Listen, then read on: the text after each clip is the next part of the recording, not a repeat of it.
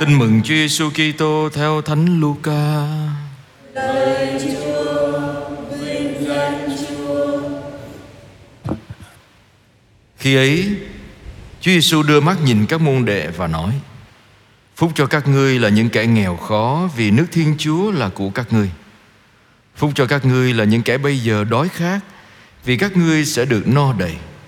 Phúc cho các ngươi là những kẻ bây giờ phải khóc lóc, vì các ngươi sẽ được vui cười. Phúc cho các ngươi nếu vì con người mà người ta thù ghét, trục xuất và phỉ báng các ngươi, và loại trừ tên các ngươi như kẻ bất lương.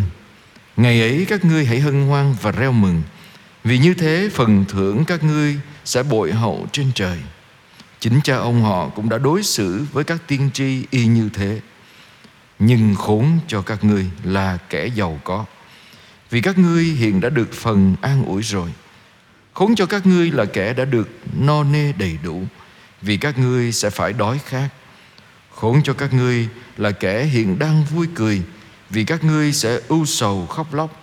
Khốn cho các ngươi khi mọi người đều ca tụng các ngươi, vì chính cha ông họ cũng từng đối xử như vậy với các tiên tri giả. Đó là lời Chúa. Lời Chúa Kitô, ngợi khen Chúa. Kính thưa quý ông bà anh chị em, tôi có một may mắn được học với các cha dòng tên. Và một trong những điều mà tôi cảm phục được từ linh đạo của Thánh Ignacio, đấng sáng lập dòng tên, là Ngài dạy chúng ta cách biện phân định thiêng liêng, phân định đâu là ý Chúa và đâu là ý của mình. Và trong cái hành trình linh thao hay là phân định thiêng liêng đó, Ngài mời gọi mỗi người đi vào hành trình này phải cẩn trọng trước cái tốt trước mắt. Vì cái tốt trước mắt mình có thể lầm tưởng như là cái tốt cùng đích, và rồi mình bỏ quên hay mình bỏ sót cái tốt thật sự là cái tốt cùng đích. Về đối với đức tin của chúng ta, cái tốt duy nhất và cái tốt cùng đích của con người, đối với Thánh Ignacio và khi chúng ta đọc bài tin mừng, chúng ta sẽ biết đó là Thiên Chúa. Chúng ta khởi đi từ Thiên Chúa và cùng đích của chúng ta là được về bên Chúa, ở trong Chúa. Và cuộc sống của chúng ta thật sự là để ca tụng Chúa. Tuy nhiên, ma quỷ cũng như thần dữ thường hay dùng cái tốt khác để che mắt mình, để mình coi đây là cái tốt cùng đích, nhưng mà thật sự nó là chỉ là trước mắt. Đó là tiền của, sung sướng, giàu sang, địa vị, danh vọng. Và dĩ nhiên, đối với con người chúng ta ai cũng thấy được điều đó. Có tiền không phải là xấu. Thậm chí đối với Chúa, phúc lành cũng là giàu sang, phú quý cũng là phúc lành của Chúa mà. Mình vẫn xin được mạnh khỏe, được lành lặn, được phì nhiêu, được giàu có. Đó là phúc lành của Chúa. Không phải đó là cái sự quở trách của Chúa đâu. Tuy nhiên, nó sẽ trở nên lời nguyền rủa của Chúa như bài tin mừng này, nếu mình coi đó là cùng đích của đời mình. Nếu mình coi có tiền, giàu có là cùng đích của đời mình, cuộc đời của tôi, mục đích của cuộc đời tôi là trở nên giàu có. Và hôm vừa rồi tôi nghe một sơ tâm sự với tôi, nói là ngày hôm nay nhiều các em thiếu niên trong gia đình cảm thấy cuộc đời của mình không có ý nghĩa, không có cùng đích, không có ý chí học tập, muốn bỏ cuộc hay là sống bê tha, thậm chí không muốn làm cái gì hết. Và hỏi lý do tại sao? Thưa, là tại vì mình có hết rồi, nhà mình có hết rồi, tiền cũng có rồi, đâu có cần phải phấn đấu làm gì, đâu cần phải học.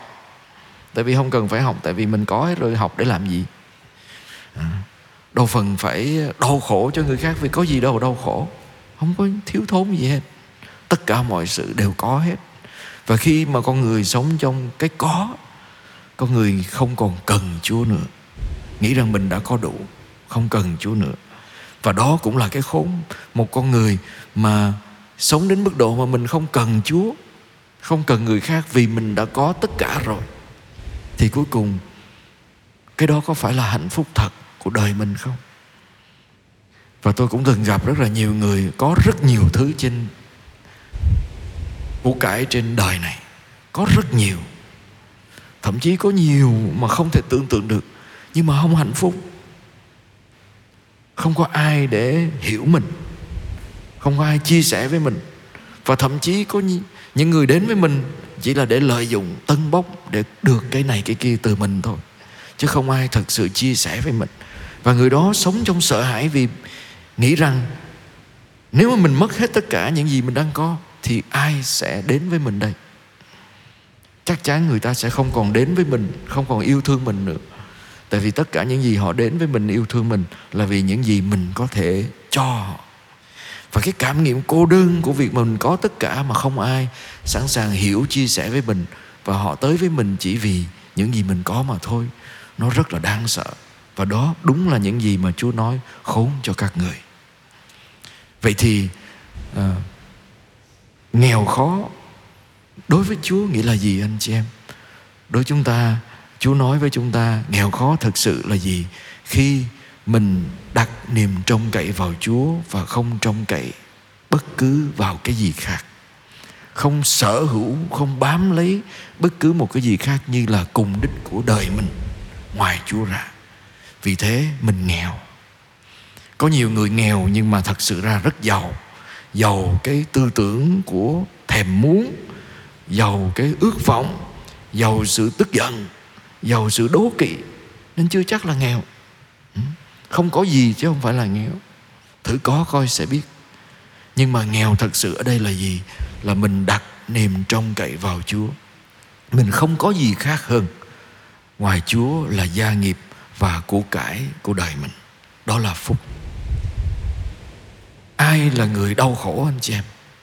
Tại sao đau khổ là phúc? Chúa nói rất là nghịch lý phải không anh chị em?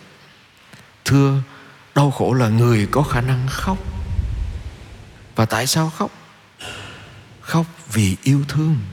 Chúng ta chỉ có nhỏ nước mắt khi chúng ta đau khổ trước nỗi đau của ai đó, trước mất mát của ai đó trong cuộc đời của mình. Nghĩa là vì có ai đó quan trọng trong cuộc đời mình và mình không muốn mất họ. Vì thế mình mới đau khổ. Vì có ai đó quan trọng trong cuộc đời mình yêu thương họ và mình không muốn thấy họ đau, nên mình đau khổ vì họ. Và nếu nó sẽ là vô phúc vô cùng nếu mình không, trong cuộc đời của mình mà không có ai đó để mình đau cho họ. Đúng không ạ? Và thậm chí mình không biết là mình phải sống cho ai nữa. Nếu mình có ai đó để sống vì, chắc chắn mình sẽ đau khổ vì người đó không có được hạnh phúc như mình mong đợi. Mà nếu mình không có ai đó để sống vì họ thì cuộc đời mình chắc chắn sẽ gặp nhiều điều vô nghĩa, phải không ạ?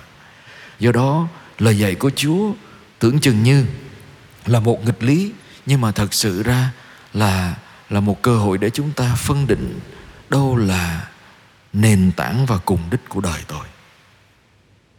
Tôi bám vào cái gì? Và tôi coi cái đó có phải là quan trọng hay là giá trị tối ưu của cuộc đời tôi không? Nhớ thử xem, bao nhiêu người đau khổ, bao nhiêu anh em trong gia đình chia ly, cách biệt và không nhìn mặt nhau vì tài sản, vì muốn có nhiều hơn. Bao nhiêu người ngày hôm nay vẫn còn cảm thấy mình lẻ loi đơn độc, vì chỉ vì mình có mà mình no đầy nhưng mình không thể chia sẻ với người khác.